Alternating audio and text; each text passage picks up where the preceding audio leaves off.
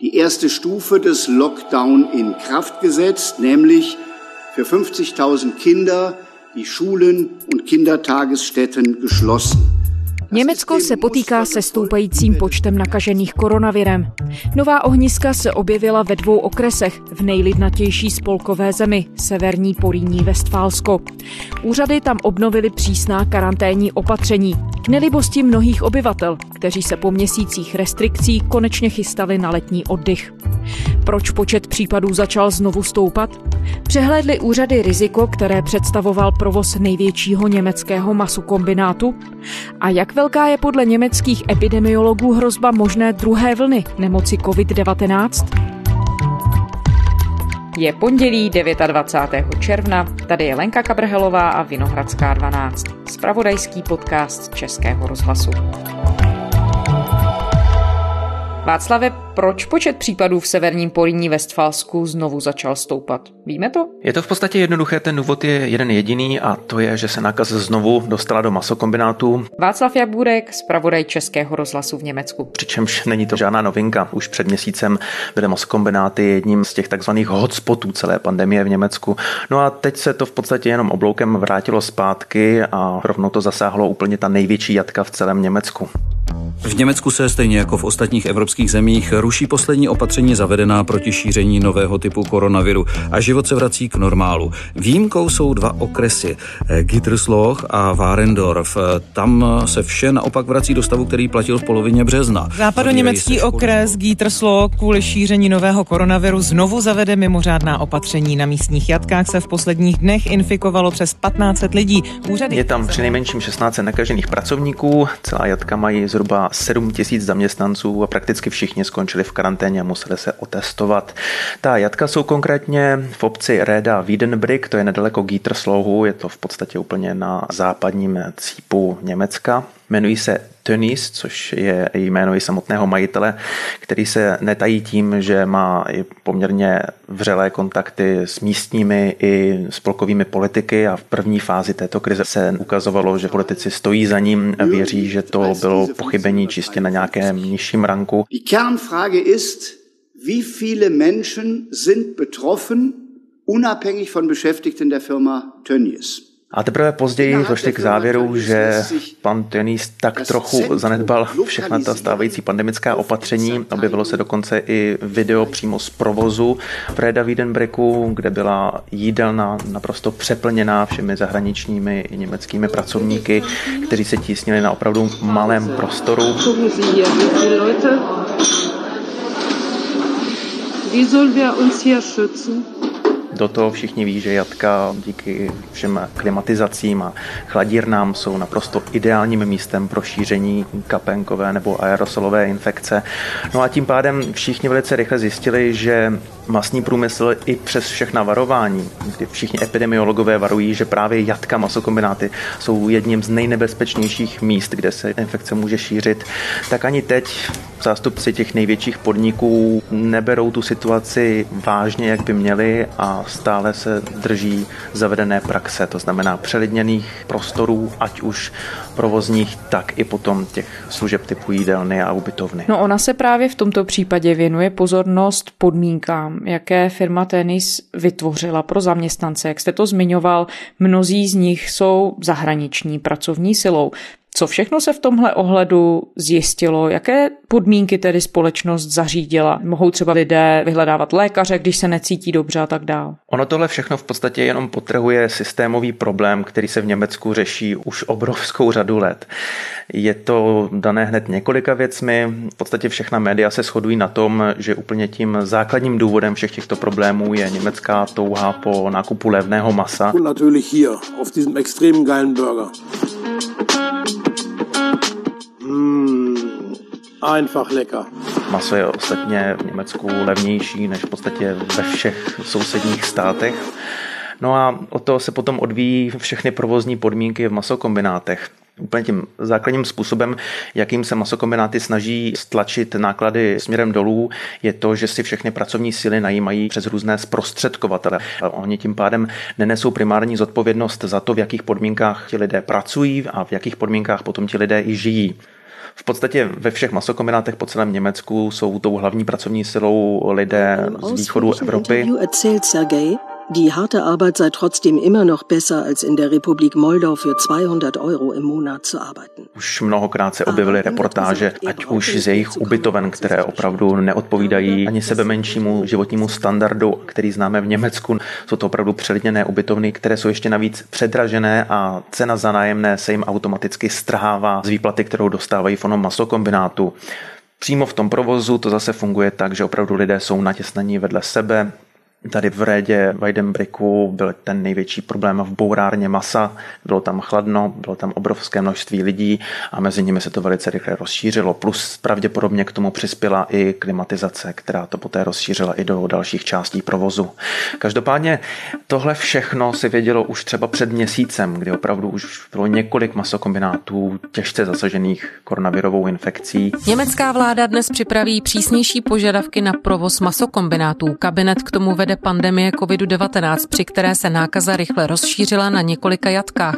Koaliční strany se nicméně přou o to, jak moc by se to mělo přitvrdit. Spolková vláda začala urychleně hledat způsoby, jak podmínky v provozech zlepšit. Prozila i tím, že se majitelé masokombinátu musí připravit na to, že budou nést odpovědnost za to, co tímhletím přístupem způsobují. Ministr práce a sociálních věcí Hubertus Heil teď nově celé tohle schéma toho, jak masný průmysl funguje, označil za organizovanou nezodpovědnost. Ich glaube, dass wir prüfen müssen, welche zivilrechtlichen Haftungsmöglichkeiten es gibt in diesem Bereich, weil das sind ja erhebliche Kosten. On opravdu vyloženě kritizoval přístup zaměstnavatelů k jejich vlastním pracovníkům, které v podstatě berou za jakési novodobé otroky. Je to opravdu bouřivá diskuze, která pravda se v Německu opakuje periodicky. V podstatě s každou krizí v potravinářském průmyslu se i hned zmiňuje, že Němci by měli přehodnotit svůj přístup k nákupu levného masa, kterým způsobují problémy opravdu nevýdaného rázu. Jenže teď to má samozřejmě ten aspekt veřejného zdraví a lidé se o to tedy aktivně zajímají, protože to ovlivňuje i jejich vlastní životy. No a díky tomu například i sociální demokraté navrhují, aby se plošně zvýšila cena masa masa, protože existují i různé propočty, podle kterých by i například zvýšení ceny masa v řádu několika centů mohlo naprosto změnit podmínky, ve kterých ti lidé pracují a hlavně žijí. Do regionu severního Poríní Vestfalska se v souvislosti s tím aktuálním výskytem vrátila i přísná karanténní opatření která už Němci znají z počátku a z vrcholu epidemie. Co konkrétně se tedy teď smí, nesmí, jak ta opatření vypadají? Je to v podstatě návrat do půlky března, pro obyvatele okresů Kietersloh a Warendorf.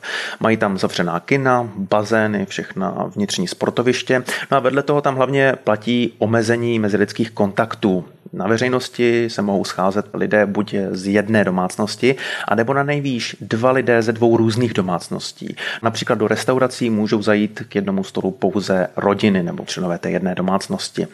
V tom omezení byla zavedena zkušebně, měla by vypršet ve čtvrtek, nicméně vláda Severního Poríní Vestfalska nevylučuje, že toto opatření prodlouží.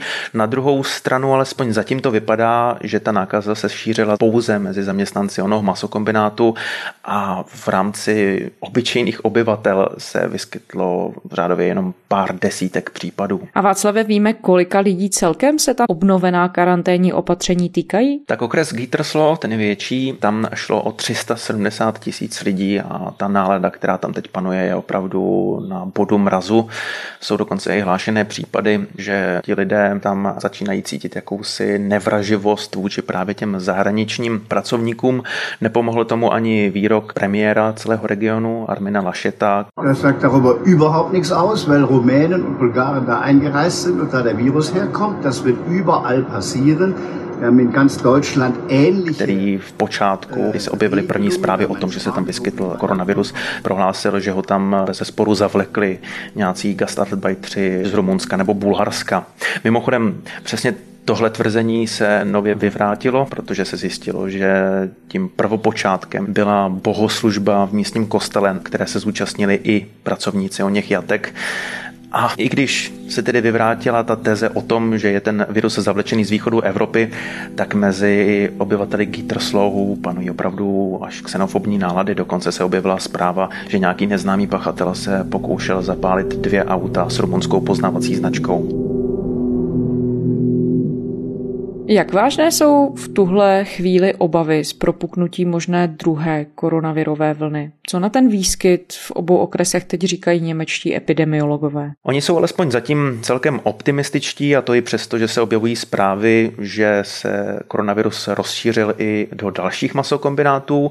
Tam je to celkem i logické, protože mezi pracovníky v této branži je velká fluktuace. Je to opět dané právě tím, že pracují přes zprostředkovatele a tím pádem často musí měnit místo své práce. No ale i přesto šéf institutu Roberta Kocha Lothar Wieler ujišťuje, Ich bin aber sehr optimistisch, äh, weil die Menschen bei uns das wissen und weil die Menschen sich nach wie vor vorsichtig äh, verhalten. Že pravděpodobnost nějaké větší druhé vlny je alespoň zatím naprosto marginální. To samé tvrdí i spolkový ministr zdravotnictví Jens Spahn, podle kterého to alespoň zatím není na pořadu dne. Nicméně teď začínají letní prázdniny v jednotlivých spolkových zemích, tím pádem se i zvýší cestování, ať už uvnitř Německa, tak i do zahraničí. Postupně se začnou otevírat první školy a školky v rámci nového školního roku a může to být všechno úplně jinak. My jsme spolu mluvili tady ve Vinohradské 12 v Dubnu a vy jste tehdy zmiňoval, že Němci brali ta opatření proti koronaviru většinou vážně. Když se na to podíváte teď, jak k těm opatřením přistupují, když se po čtvrt roce zavádějí znovu? Je to opravdu různé. Já jsem v severním Poríním Westfalsku byl zrovna v době, kdy se v Gittersloh objevily první zprávy o výskytu koronaviru a Poríňané přistupovali k tomu celkem vlažně. Ty obavy Němců obecně jsou mnohem menší, než jsme se bavili naposled. Dokladají to i různé průzkumy, například veřejnoprávní stanice ARD publikovala studii, podle které tři čtvrtiny lidí považují riziko pro svou vlastní osobu za naprosto minimální. Na druhou stranu teď to přichází tedy ve chvíli, kdy jsme na začátku letní sezóny, lidé po těch měsících samoizolace často se těší na cestování jak uvnitř Německa, tak asi i za jeho hranice. Může se to nějakým způsobem proměnit a může to hlavně na lidi v tom okrese dotyčném dopadnout? No, na ně to dopadá opravdu extrémním způsobem. To omezení mezilidských kontaktů a další opatření přišla jen pár dní před začátkem letních prázdnin, které už začaly v tom regionu už v sobotu. A i hned po vyhlášení všech těch nových platných zákazů se ozvaly různé regionální vlády, například Bavorsko nebo severní Mecklenbursko, přední Pomořany, a oznámili, že lidé z těchto dvou postižených okresů nesmí vět na jejich území. A pokud vědou, tak by měli mít sebou test na COVID-19, který by potvrzoval jejich zdravotní způsobilost koné cestě. Vyvrcholilo to tím, že Severní Porení Vestfalsko i hned umožnilo rozsáhlé testování v obou okresech. Byly na to obrovské fronty už od půlnoci, od prvního dne, kdy testy byly umožněné. Lidé stali obří fronty, aby si mohli rychle udělat ten test a mohli vyrazit někam po Německu, alespoň zatím ale samozřejmě ty nálady, to, že to muselo přijít po několika měsících nejistoty, kdy už všechno vypadalo tak, že konečně budeme mít dovolenou. Navíc ještě k tomu severní Porení Vestalasko je bašta katolicismu, kde mají velké rodiny. Je to region, který se zakládá na rodinném soužití a na rodinném cestování. Tak tihle všichni lidi teď po těch několika měsících se těšili, že si oddechnou, že vyrazí někam na dovolenou a najednou se vrátí zpátky do půlky března. Ono jistě ještě leco zkomplikuje fakt, že Německo zvolilo ohledně koronavirové krize decentralizovaný přístup, kde velkou roli hrají lokální vlády, které si sami stanovují svá vlastní pravidla a ta se tím pádem v jednotlivých regionech liší. Už tu padlo jméno premiéra severního Poríní Westfálska, Armina Lašeta. Jak celou krizi zvládá? Ty pravomoci jsou jednoznačně na straně zemských vlád. Jenže platila gentlemanská dohoda, že Německo bude postupovat jednotně. Angela Merklová se o to velice zasazovala, aby byla celostátní politika, aby nebyly zmatky které nastaly v prvních týdnech celé krize. Ona se zasazovala o to, aby po celém Německu byla jednotná pravidla, aby člověk, když přejíždí z Braniborska do Dolního Saska, nemusel řešit, jestli si musí nasazovat roušku třeba při vstupu na benzinovou stanici, nebo nemusí. To nakonec neobhájila. Armin Laschet je totiž velice silný hráč. Připomeňme, že severní Poryní Westfálsko se svými více než 20 miliony obyvatel je nejlidnatějším regionem celého Německa. Sídlí v něm naprosto klíčová část německého průmyslu a tím pádem jde o velice vlivnou pozici být šéfem této zemské vlády. No a on si prosadil společně s dalšími opačný přístup, to znamená, zemská vláda přebírá veškerou odpovědnost za všechno, co se stane. Když přijde druhá vlna, nese za to primární odpovědnost zemská vláda, ale na druhou stranu zemská vláda si může sama bez ohledu na všechny ostatní regiony určovat, že od toho a od toho upustí, zatímco to a to ponechá. A je to krásně vidět například, když srovnáme Bavorsko, které se vyznačovalo tvrdým přístupem, srovnatelným třeba s rakouským přístupem. No a vedle toho bylo severní Poryní Vestfalsko, které celkem rychle začalo upouštět od jednotlivých opatření a to ještě v době, kdy křivka nových infekcí nebyla tak plochá, jako řekněme ještě před týdnem. No a jak teď Lašet čelí kritice, že jeho vláda situaci nezvládla? Armin Lašet je v naprosto mimořádné situaci nejen, že vládne nejdenatnějšímu regionu Německa, on navíc usiluje o to, aby ho jeho kmenová strana CDU v prosinci zvolila do předsednického křesla, ze kterého odejde dosavadní šéfka Annegret Krampová Krenbauerová. Tím pádem by byl Lašet v čele nejsilnější vládní strany a ucházel by se tím logicky také o post nového kancléře, který by měl za rok vystřídat Angelu Merklovou. Tím pádem jeho chování je hodnoceno dvojím způsobem, nejen, že jde v uvozovkách jen o premiéra Severního Poríní Vestfalska, jde také o potenciálního kancléře Spolkové republiky a všechno, co udělá, ať už jde o zpřísňování nebo naopak uvolňování všech zákazů, tak se řeší po celém Německu. Herr Ministerpräsident. Ja, zunächst guten Morgen, meine Damen und Herren. Wir haben das im Kreis Gütersloh mit dem bisher größten einzelnen Infektionsgeschehen in Nordrhein-Westfalen und in Deutschland zu tun. V podstatě Laschet, který se v této krizi vyznačuje opravdu tím tlakem na to, aby se co nejrychleji vrátilo život do každodenní normality, aby lidé sami rozhodovali o tom, co je pro ně bezpečné a co ne, tak samozřejmě našel podporu u nějaké části obyvatelstva. Na stranu druhou i v samotném Poryní Westfalsku velice rychle klesla jeho oblíbenost. Bylo to opravdu v řádu týdnů, kdy ta oblíbenost oblíbenost klesla o 20%. No a v tuto chvíli už se začíná diskutovat o tom, zda je vhodné takového člověka, který ukazuje, že při extrémním nátlaku dokáže dělat chyby, jestli je vhodné tohoto člověka případně vyslat do souboje o kancelářské křeslo, které mimochodem CDU nemusí mít tak úplně jisté. Takže už v tuhle chvíli ho to stálo nějaké politické body. Přesně tak. Na druhou stranu on může těžit z toho, že i jeho konkurenti v podstatě nezastávají v tuhle chvíli žádné veřejné funkce a on stále může těžit z toho, že má přístup do médií, že může ukazovat svoji rozhodnost, ale zároveň to má i tu stěnou stránku, že může ukázat i tu nerozhodnost.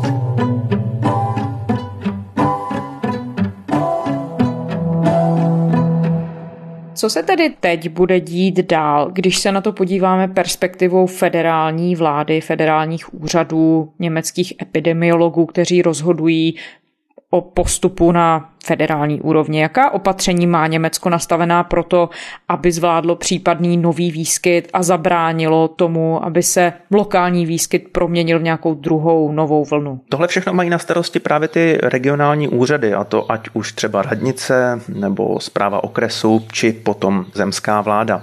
Ti všichni musí bedlivě sledovat vývoj v té dané lokalitě a v momentě, kdy za každý týden přibude 50 nových infekcí na 100 000 obyvatel, tak musí okamžitě zahájit nějaká protiopatření. No a Tady se vlastně vracíme opět do Gíterslo. Je to okres, kde žije asi 400 tisíc lidí a když je tam více než 16 nakažených, tak je evidentní, že ta hranice je překročená několikanásobně. No a i přesto, ať už okresní úřady, tak i zemská vláda velice dlouho váhali s tím, jestli je opravdu nutné přikročit k nějakému plošnému zákazu a uzavírání třeba těch sportovišť a tak dále. Tam to vysvětovali právě tou tezí o tom, že to všechno je rozšířené mezi gastarbeitery, je to izolované na ubytovnách. Zkrátka několik dní se prováhalo, aby se nakonec přistoupilo k opožděnému zavádění poměrně radikálních opatření. No ono se po celém světě mluví o nutnosti včasného záchytu případných nakažených, o nutnosti toho dohledat opravdu poctivě každý jeden případ, aby se zachytili skutečně všechny. Jakým způsobem to funguje v Německu? Je tam něco jako chytrá karanténa, s jejíž pomocí je možné podchytit ty nové případy zavčas a zabránit dalšímu šíření? Už ano, ale trvalo to. Mělo to být hotové o velikonocích, poté přišla diskuze o tom, že stát bude mít přístup k soukromým údajům. Po dlouhé debatě, která nebyla ani tak technologická, jako spíš etická, je v Německu aplikace, která je v podstatě kopií českého systému e-rouška, jmenuje se to Corona Warn-App. Corona Warn-App heißt sie. Ist sie installiert, nimmt sie mich an die Hand. Vieles wird erklärt. Funguje to opravdu přesně jako e-rouška na bázi Bluetooth signálu, kterým si jednotlivé telefony vyměňují. Všechno je založené na anonymizovaných údajích, které jsou uložené vždy jen v tom konkrétním telefonu. No a v případě, že se u nějakého uživatele prokáže výskyt koronaviru, tak z jeho telefonu automaticky odejde varování všem telefonům, se kterým se v blízké době spároval. A jakým způsobem tedy v tuhle chvíli, když se podíváte na reakci úřadů, jak reagují na ten současný výskyt v severním Poríní Vestfálsku? Věří, že se ten výskyt podaří zvládnout a dostat pod kontrolu? Zatím ano, opírá se se to právě o ta čísla, která ukazují, že drtivá většina, jde skutečně o více než 95% všech nakažených, jsou zaměstnanci onoho masokombinátu, kteří se dají celkem rychle a jednoduše vystopovat. Tím pádem oni věří, že mají situaci pod kontrolou, protože dokážou vyhledat všechny základní kontaktní osoby i veškeré jejich navazující okolí. Jsou přesvědčeni, že je ta situace pod kontrolou a je to i přesto, že se ta nákaza rozšířila i do dalších masokombinátů, ale tam v podstatě aplikují úplně tu samou logiku. Zaměstnance můžeme velice rychle najít, můžeme je vystupovat, izolovat je společně se jejich rodinami, případně jejich spolubydlícími na ubytovnách, no a zbytek okresu může žít klidu. Německo se chystá na předsednictví Rady Evropské unie, teď od července. Jak se ta současná situace do toho může promítnout? No tak vedle zdravotnické krize čelí celá Evropa finanční krizi a právě Německo, co by nejsilnější ekonomika celé Evropské unie, se chce zasadit o to, aby byl celý spolek konkurenceschopný. To znamená tím hlavním tématem, samozřejmě vedle navyšování investic do zdravotnického sektoru a tak dále, bude hospodářská obnova celé Evropy. Berlín se bude snažit s jednotlivými členskými zeměmi vyjednat podporu pro ambiciozní plán 750 miliard eur, které se budou rozdělovat mezi jednotlivé země. A základním cílem bude, aby Evropa vzešla z této krize co nejméně postižená. Václav Jabůrek, zpravodaj Českého rozhlasu v Německu. Děkujeme. Naslyšenou. A to je z pondělní Vinohradské 12 vše. Poslouchejte nás na spravodajském serveru iRozhlas.cz a také v podcastových aplikacích. Pokud nás posloucháte rádi, šiřte slovo dál. Psát nám můžete na adresu vinohradská12 zavináč rozhlas.cz. Těšíme se zítra.